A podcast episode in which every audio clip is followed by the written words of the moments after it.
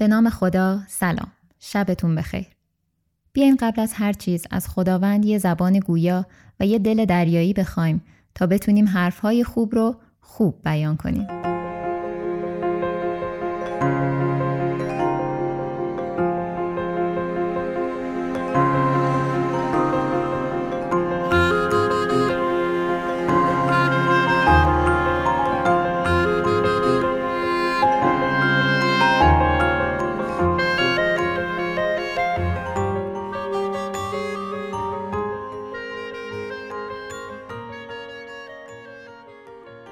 بچه چهار ساله دروغ نمیگه.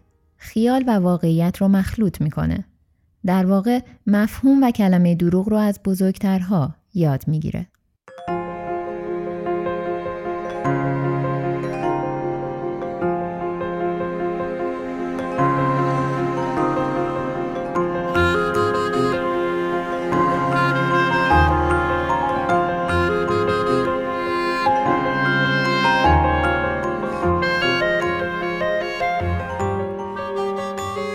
تصور و تخیل یعنی دنیای درونی کودک چهار ساله بسیار قویه. اونقدری که در خیلی از مواقع تشخیص تفاوت بین واقعیت و خیال براشون سخته.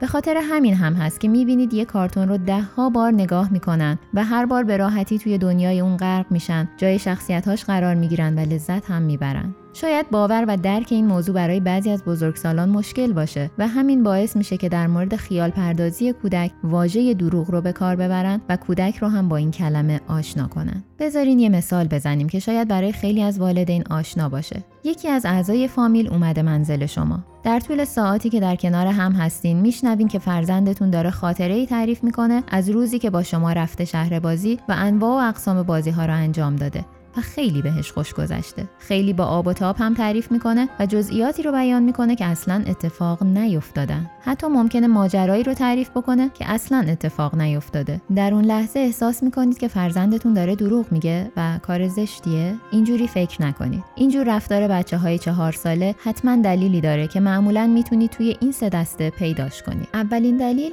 همون مخلوط کردن واقعیت و خیاله.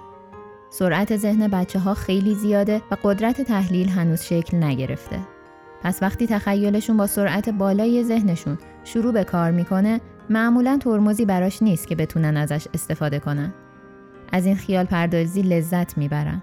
پس این دروغ پردازی نیست، خیال پردازیه که بعد از مدتی با بالا رفتن سن متعادل میشه و از بیشتر بچه هایی که این رفتارشون درست مدیریت شده نویسنده ها و داستان پردازان قوی ساخته میشه. دلیل دوم این رفتار بچه ها بیان آرزوهاست.